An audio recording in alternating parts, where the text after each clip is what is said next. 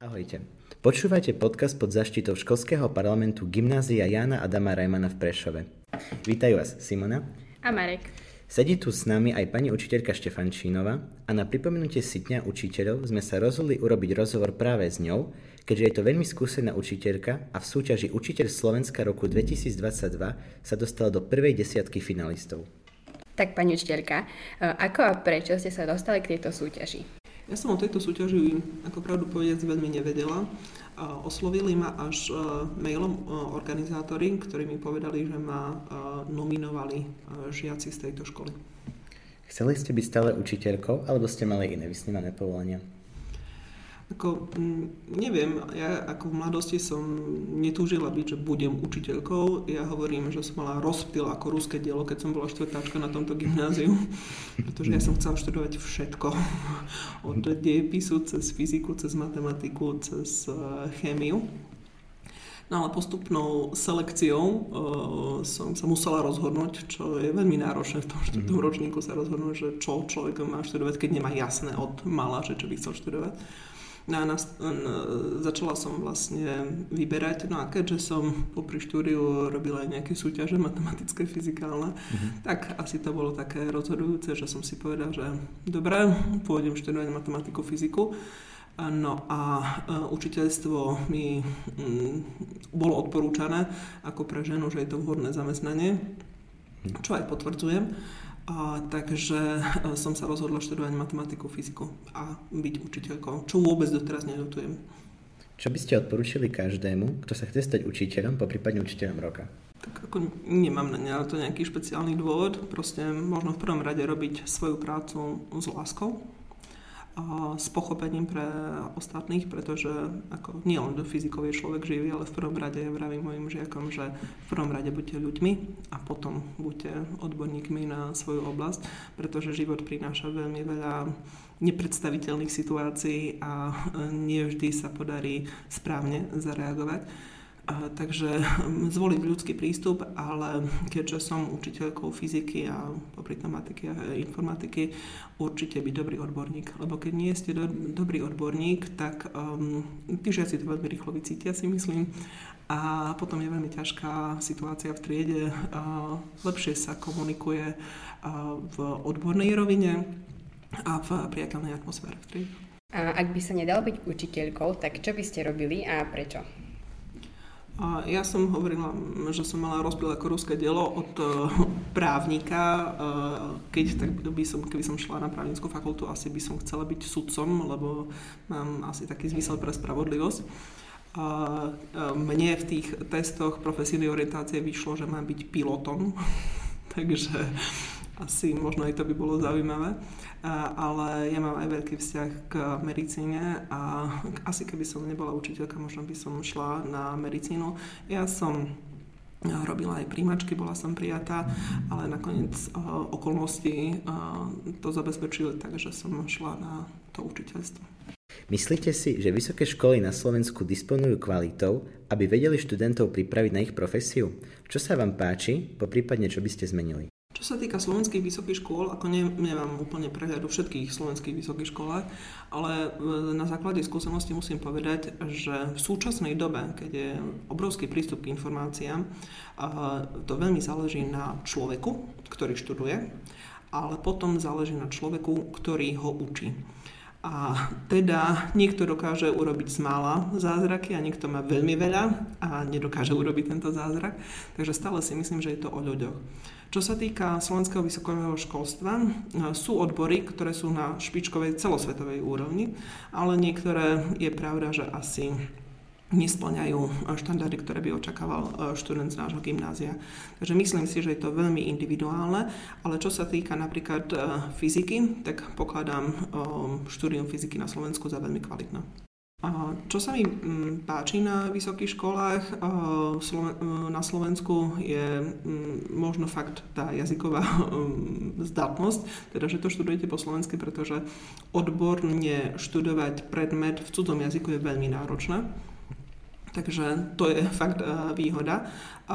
Čo sa mi uh, páči je aj to, že mnohé vysoké školy robia špičkový výskum a zapájajú do toho aj našich študentov Čo by som možno zmenila z môjho pohľadu je väčšia aplikácia poznatkov, tie, ktoré sa získajú teoreticky na vysokých školách, aby sa aj v priebehu štúdia aplikovali v nejakej praxi, pretože toto si myslím, že je dosť uh, zanedbávané oproti vysokým školám v zahraničí. Je o vás známe, že veľa cestujete a pracovne ste mali možnosť navštíviť rôzne školy a inštitúcie v zahraničí. Je niečo, čo vám v porovnaní s nimi u nás chýba a čo z toho by ste chceli implementovať aj na Slovensku? Áno, povedali ste veľmi správne, veľmi rada cestujem. To cestovanie ma nabíja napríklad e, energiou a tie nové výzvy e, ma naplňajú e, ďalším elánom do práce.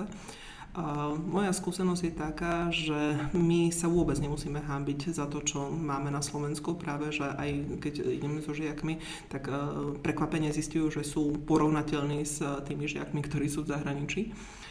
Čo mne chýba je možno väčší tlak na zodpovednosť aby každý človek bol zodpovedný sám za seba a nielen ako dospelý, ale aj ako žiak. Ehm, vo Fínsku som asi sa najviac ehm, tomu priučila, pretože fakt tam ľudia boli veľmi zodpovední voči sebe, ale aj voči prostrediu, v ktorom boli aj žiaci v škole. A keď neboli zodpovední, tak za to potom boli sankcie, ktoré sa dodržiavali. Neboli nechané nevyriešené e, situácie, problémy len tak e, dostratené, ale stále sa to dotiahlo do konca. Takže tá zodpovednosť je asi tá, ktorá nám chýba čo sa týka slovenského školstva, asi stále viac a viac by som tlačila do toho, aby to bolo aplikovateľné viac do praxe. Aby tí žiaci tú teóriu, ktorú častokrát z donútenia sa nabiflia, tak aby vedeli aj použiť, ale na to je potrebné zmeniť možno, ako teraz prebiehajúca kurikulárna reforma, zmeniť e, vzdelávací obsah a možno uvedomiť si v, mm, štáte, že čo je fakt dôležité, že čo je pridaná hodnota na, sa teraz vraví na to kritické myslenie a tie zručnosti pre 21. storočie a čo sú, ako nazvem to teraz, omáčky, respektíve záležitosti, ktoré vás v živote veľmi neposunú. Ale toto je veľmi uh, živá téma a aj uh, krajiny, ktorých som bola, uh, oni to riešia napríklad či v Belgicku, alebo v tom Fínsku, alebo v iných krajinách riešia to po 5 rokoch. Stále to prehodnocujú. Nie je to, uh, nemajú uh, napríklad štátny vzdelávací program určený na 20 rokov, ale proste stále to uh, aktualizujú a toto je možno, že to, čo by nám bolo potrebné, aby sme sa stále prispôsobili tomu, čo náš život potrebuje. Tiež ste boli študentkou nášho gymnázia a nás by zaujímalo, aké spomienky máte na našu školu, prípadne môžete spomenúť aj nejakých učiteľov alebo zážitky. Ako ja si veľmi vážim a ďakujem, že som mohla byť absolventkou tohto gymnázia, pretože mňa veľmi podľa mňa správne formovalo a formovala ma nie budova školy, my sme predtým boli vlastne na Tarasa Ševčenka, ale boli to ľudia. Boli to kolegovia, ktorí ešte teraz tu tiež učia. Teraz nedávno išla do dôchodku pani Kolárová, ma učila biológiu, pani Mergešová ma učila chémiu, pán Krajňák ma učil aj fyziku, e, časť aj matematiky a boli to ľudia, ktorí ma e, veľmi formovali ako osobnosti. Myslím si, že učiteľ v prvom rade musí byť harmonická osobnosť No takže ja chodím do 4. A vy ste moja triedna pani učiteľka. A na správy nám často odpovedáte od druhej ráno alebo kedykoľvek aj v noci cez deň, väčšinou je veľmi rýchlo. Takže ja by, som sa, ja by som sa vás chcela opýtať, že koľko hodín denne spíte a či máte čas oddychovať, prípadne, že ako oddychujete najradšej.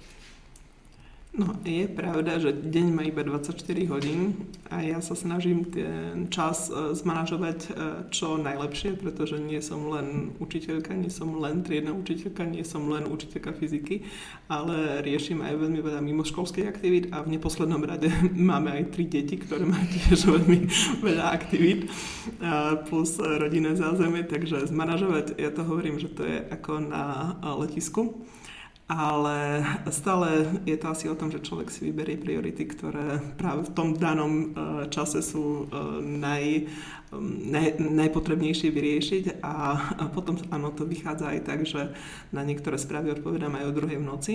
Čo sa týka môjho spánku, e, vo fázach života to bolo rôzne ale uh, ako ten spánok, uh, asi mám spánkový deficit, ale tak asi možno, že tých 5 hodín, 6 hodín mi, mi stačí. Potom je obdobie, keď môžem aj dlhšie spať. No a čo sa týka môjho oddychu, tak oddychu, oddychujem najradšej v prírode. Ja ako asi nebudem len tak ležať na, na pláži pri mori a pozerať, ako sa tam vonka v zvonkou hrá a skúmať zákony mechanického vlnenia, ale bude to o tom, že potrebujem aktívny oddych, to znamená, aktívna som stále len v inej oblasti. Na, na záver sme si pre vás pripravili krátke otázky. Aké je vaše obľúbené jedlo?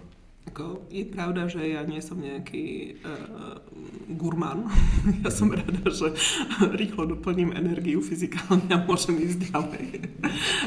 Ale uh, mám rada rôzne druhy síra, a možno fakt aj tie dobré brincové halušky. A veľmi mám rada morské plody a hlavne ryby. A váš obľúbený film? Môj obľúbený film? No, e, v prvom rade na tých filmov nepozerám, ale um, čo sa mi páčilo, bol to vlastne taký iný uhol pohľadu Amelia z Montmartu. Tento film sa mi páčil. A čo je vaša obľúbená destinácia? Vyoberaných destinácií je možno veľa. E, tým, že som aj veľa cestovala, tak e, ako ja nerada chodím na to isté miesto dvakrát, stále prahnem po nových a nových zážitkoch. Moja obľúbená destinácia je, na ktorej som ešte nebola, a to je napríklad Japonsko. Chcela by som ísť do Japonska a vrhnúť sa teraz na východnú časť sveta, lebo Ázia je zatiaľ pre mňa nepoznaná, takže asi tá Ázia. Marec je mesiac knihy, tak teda by sme sa chceli opýtať, ktorú by ste odporúčili našim študentom, aby si prečítali. Že zase ťahám za kračí koniec, pretože čítam odbornú literatúru a protokoly vaše určite. Môžete aj také povedať, Ale musím zase pochváliť moje kolegyne, ktoré sa snažia o môj všeobecný rozhľad, aby som aj trošku relaxovala. Ďakujem týmto spôsobom aj pani Zurišinovej Pončakovej, ktoré dbajú o to, aby som čítala aj niečo iné a, a oni ma zásobujú literatúrou. No, čiže e, naposledy som čítala od e, škandinávskych e, spisovateľov, od e, Ionesba a e, Keplera na literatúru. Ďakujeme vám za vaše slova a za to, že ste prijali pozvanie do nášho podcastu. Chcem veľmi pekne poďakovať za mm, pozvanie školskému parlamentu na tento rozhovor. Celý čas, keby tu bola kamera, tak vidí, by ste videli, že sa usmievame a že to prebieha v takej priateľskej atmosfére. A toto si ja veľmi vážim, že môžem pracovať v takomto prostredí, kde sa stretávam s mladými, inteligentnými ľuďmi, s ktorými sa dá e, porozprávať e, na vysokej úrovni. Ďakujem veľmi pekne.